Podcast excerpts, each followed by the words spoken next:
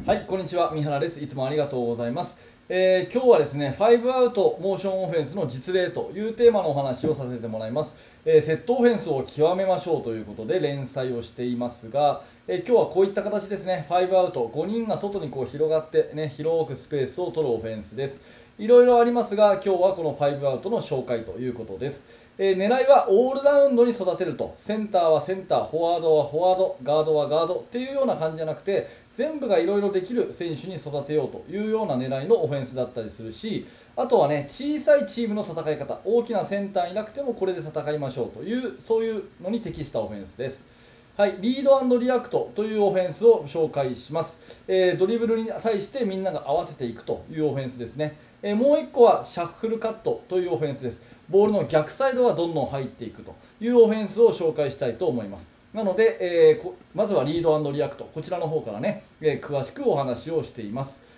はい、えーリードリアクトオフェンスって結構最近流行っていて、え日本語にするとね、読みと反応ということなんですが、これ一言で言うと、ボールが優先でボールに合わせていくというオフェンスなんですね。えー結構フォーメーションってボールを持ってる人は止まっていて、オフボールのところでいろいろな計画があるというのが、まあ、いわゆるモーションオフェンスだったりするんですけれども、これはね、えーそうじゃなくて、ボールを持ってる人はとにかく攻めていくと。とにかく攻めていくとでそのボールの動きに対して4人がこう合わせていくというような順番のオフェンスになりますでもっと言うとねボールを持った人もディフェンスを必ず見て読んで反応すると。まず持ったらシュートこう構えて、ね、構えて出てきたら抜いていくというようなそういうような駆け引き。でそれをやってディフェンスを破っていったら周りが合わせていくという常にこう判断と反応というところのオフェンスになります。はい、具体的にお話をしますね。えーこういった5アウトのオフェンスです。えー、と1番がガードとか4番がセンターとかそういうことじゃなくて、えー全員が、まあ、ある意味ガード、フォワード的な動きをすると思ってください。はい、で1番がドライブを仕掛けたとします。ここでね、えー抜けたのでガーンとドライブを仕掛けたとします。でそのまま止まっていると他のディフェンスが立ち止まっているのでここのとこ割っていけないですね。なので合わせに動くんですが、えーサークルモーションといってみんなは渦巻きを描くように、ね、丸を描くようにぐるっとこう回るんですね。そういう感じにします。そうなると1番から2番へのアシスト、それから5番がコーナーからバックドアに抜けるとか、そういうプレーがいろいろ出てくるので、ディフェンスは自分のマークマンをほっとけないということになります。はい、それからもう一つの例は逆のね、えーこの45度のところからミドル側にドライブ内側にドライブが起こった時。こういう時どうするかっていうとサークルモーションです。はい皆さん分かりますでしょうか？ちょっと考えてくださいね。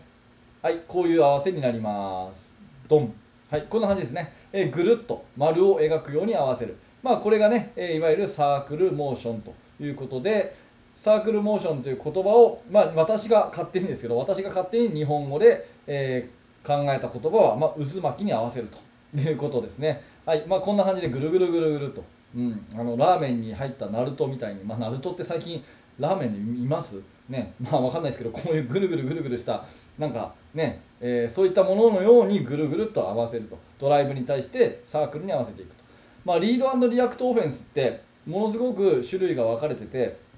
うん。あのーこれだけでリードリアクト語れるっていうもんじゃないんですけど一応一番シンプルな形としては5アウトにしてドライブしたらサークルにこう合わせていくと。いうようなところがメインで、えーやると、まあ、逆に言うとねこれだけで結構立派にオフェンスになるんで、えーミニバスとかだともうこれで十分じゃないかなっていうぐらい1対1をたくさん鍛えてドライブをとにかくボール持ったらいいから攻めろと。で攻めちゃってそれに対して周りがぐるっと合わせるっていうことだけ徹底してやったら、うん、結構強いんじゃないかなと思うんですね。まあこういった、えーシンプルだけども合理的なオフェンスそれがね、えーリードリアクトということで渦巻きに合わせろというお話ですね。はい、えーもう1個、シャッフルオフェンスいきます。これはね、オフボールの動きですね。ボールマンというよりオフボールの動き。はい、えー、5アウトの形になってます。これのオフェンスの魅力は何といってもここのスペースですよね。4番と5番、それがインサイドに入ってるんじゃなくてコーナーに開くことによって、ここのスペースがとっても広く空いてるというところです。で、シャッフルカットっていうのはこういうカットですね。はい、1番が2番にパスをポーンとしたら、このボールマンはもちろん攻めるつもりではいるんですけれどもそれと同時にこの逆サイドの3番がこう斜めに入ってくるというプレーですねどうしてもボールが遠くに飛べばこのこっち側のディフェンスって気を抜くのでボールが離れればオフボールのディフェンスで気を抜くのでここでピッとこう入っていくと意外とボールが簡単にパスが入るということですね。まあ、これは2番のボールマンの人がドリブルで無理くりこう割っていくよりも簡単に中に侵入できるっていうそういう発想です。なのでオフボールの方はパッとこうね、えー、斜めに入ってきて、えー、攻めを見せると。でもしここでボールが入ったら簡単なシュートにレイアップシュート持っていけるしここで止まってもね止まったら止まったで2番の選手がこう走り込んでいくことでワンツーリターンの形、ね、ハンドオフの手渡しパスのねこういう手渡しパスの形のバスケットになったりするんで、まあ、こういうね、えプレーをやっていくということですね。でこの斜めのカットピーッと入った時にこのトップの1番がそのまま止まってると結構邪魔だったりするんですね。というのもここに1番に今図は書いてませんがディフェンスが本当はいますよね。そうするとこの1番のディフェンスがこの辺に残っちゃうんですよ。一番こうシャッフルカットで有効に使いたいスペースにディフェンスが残っちゃうんで、えー、その場合はこういうふうに1番がアウェイするんですね、え、パスを2番に出したら1番はアウェイをすると。そういうふうにするとこのハイポストのスペース空くのでシャッフルカットがより有効になると。いうことですね。はい。で先ほども言いましたけれども、まあ、3番にボールを入れてもしシュート入らなくてもシュートまで行けなくてもここに入れることによってワンツーリターンのプレーができる。ハンドオフのプレー手渡しパスのプレーね。そんなことができる。そういうこともあったりあとはねこの3番のプレイヤーが斜めに入ってってきて抜けたところが結構ぽっかり空いたりするのでこういう交差する形でドライブするコースができたりします。なのでこの斜めのシャッフルカットっていうのはとっても有効ですね。はい。まあ、こういうプレーのことをね、えー、ハサミの動きのようなこういうような、えー、交差する動きね。3番がギューッと入ってきて2番がそれをあの、使ってドライブしていく、まあ、こういうようなプレーのことをシザースカットって言ったりします。シザースっていうのはハサミの意味ね。チョキチョキチョキのあの紙をこうね切る。ハサミ。ハサミのことで、えー、まあ、これがですね、あの、同じような似たようなハサミみたいな形なので、えー、シザースっていう名前で呼んだりしますが、まあ、こういうような動きがあるわけですね。はい、で斜めのカットシャッフルカットをしておいてディフェンスをねあのヘルプに行かせないということで立ち止まってるとあのヘルプに寄っちゃうんで、え斜めのカットを使うことでディフェンスをヘルプさせないというようなところをやったりしますちなみにですねプレーの流れとしては3番がカットして1番がアウェイをしてもしこれパス入らなければ入らなければですね4番と1番がポジションチェンジをしてボールを逆サイドに飛ばすんですね。はいこんな感じで。そしたらまた逆サイドから2番がこの斜めにカットしていくというふうにずっと続けたりすることもできます。なのでこういう斜めのシャッフルカットをどんどん左右交互にね右から左からこうどんどんどんどんこうハサミをえぐるようにこういう感じでずっと動いていってそれで、え、チャンスを作っていくというところですね。でこれがですね、えーと一つ覚えておいていただきたい言葉があってバスケットのコツね。これすごくいい言葉だと思うんで覚えておいてください。行きたいところは開けとけと。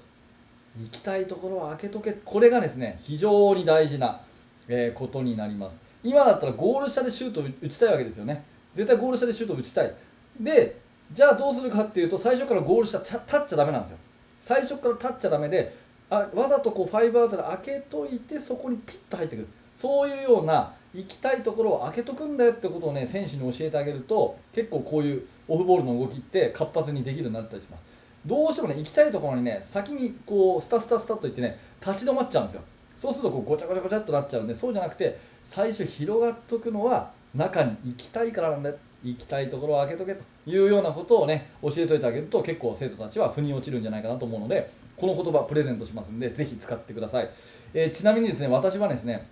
個人的には5アウト大好きなんですよ。あの今まで高校生教えて16年もうもうすぐ17年ですけどもその中で基本私は5アウトをずっと教えてきました、うん。まあ、理由は最初に言ったようにオールラウンドな育成ができるしそれからまあ、あんまり大きいセンターがいるチームじゃないので 私自身のチームが。なので、まあ、機動力勝負っていう感じで,、まあ、で見てても面白いんですよね。あのみんながリングにリングにどんどんどんどん仕掛けていくっていう攻撃的なバスケットが好きなんで。私は基本的に5アウトがすごく好きです。であとセンターがちゃんと背が高い人がいて、まあ、インサイドプレーするのがすごく好きっていう子がいるときは、まあ、3アウト2イン、まあ、このシリーズの最初にお話しましたけど迷ったら3アウト2インがいいんじゃないかなってお話しましたけど、うん、私はやっぱセンターいるから使おうかなと思った時は3アウト2インするしそうじゃなくて平均的な子たちの時はまスピードとコンビネーションを生かして5アウトが面白いかなっていうことで今までずっとやってきました。まあミニからね、え高校生まで最適だと思うんでこの5アウトにしておいて必要なドリブルの技術とかね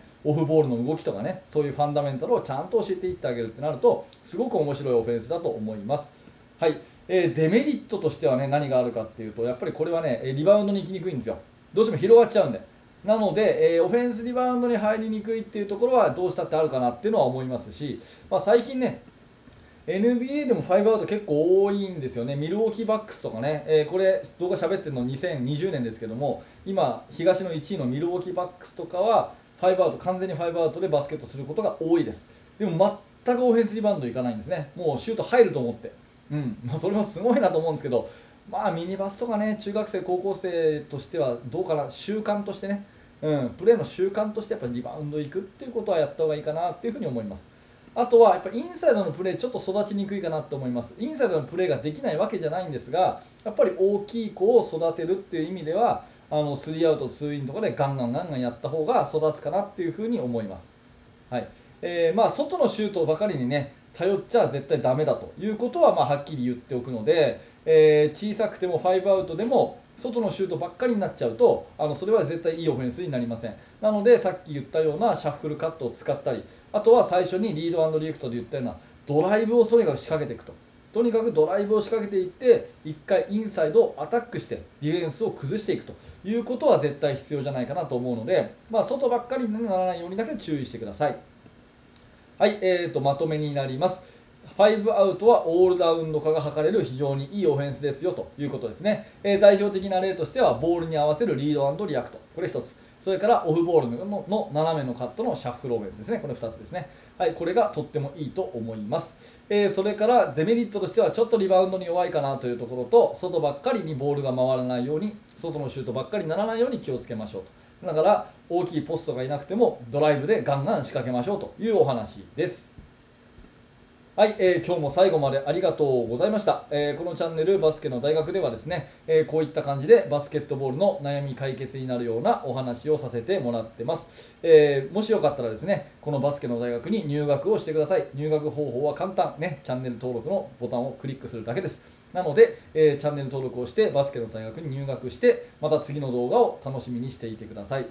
えー、そして現在ですね下の動画の説明欄のところに私のブログとかツイッターとか他のリンクもありますので、えー、それぞれの形でねバスケットボールの情報発信してますんで、えー、ぜひそちらも覗いてみてください。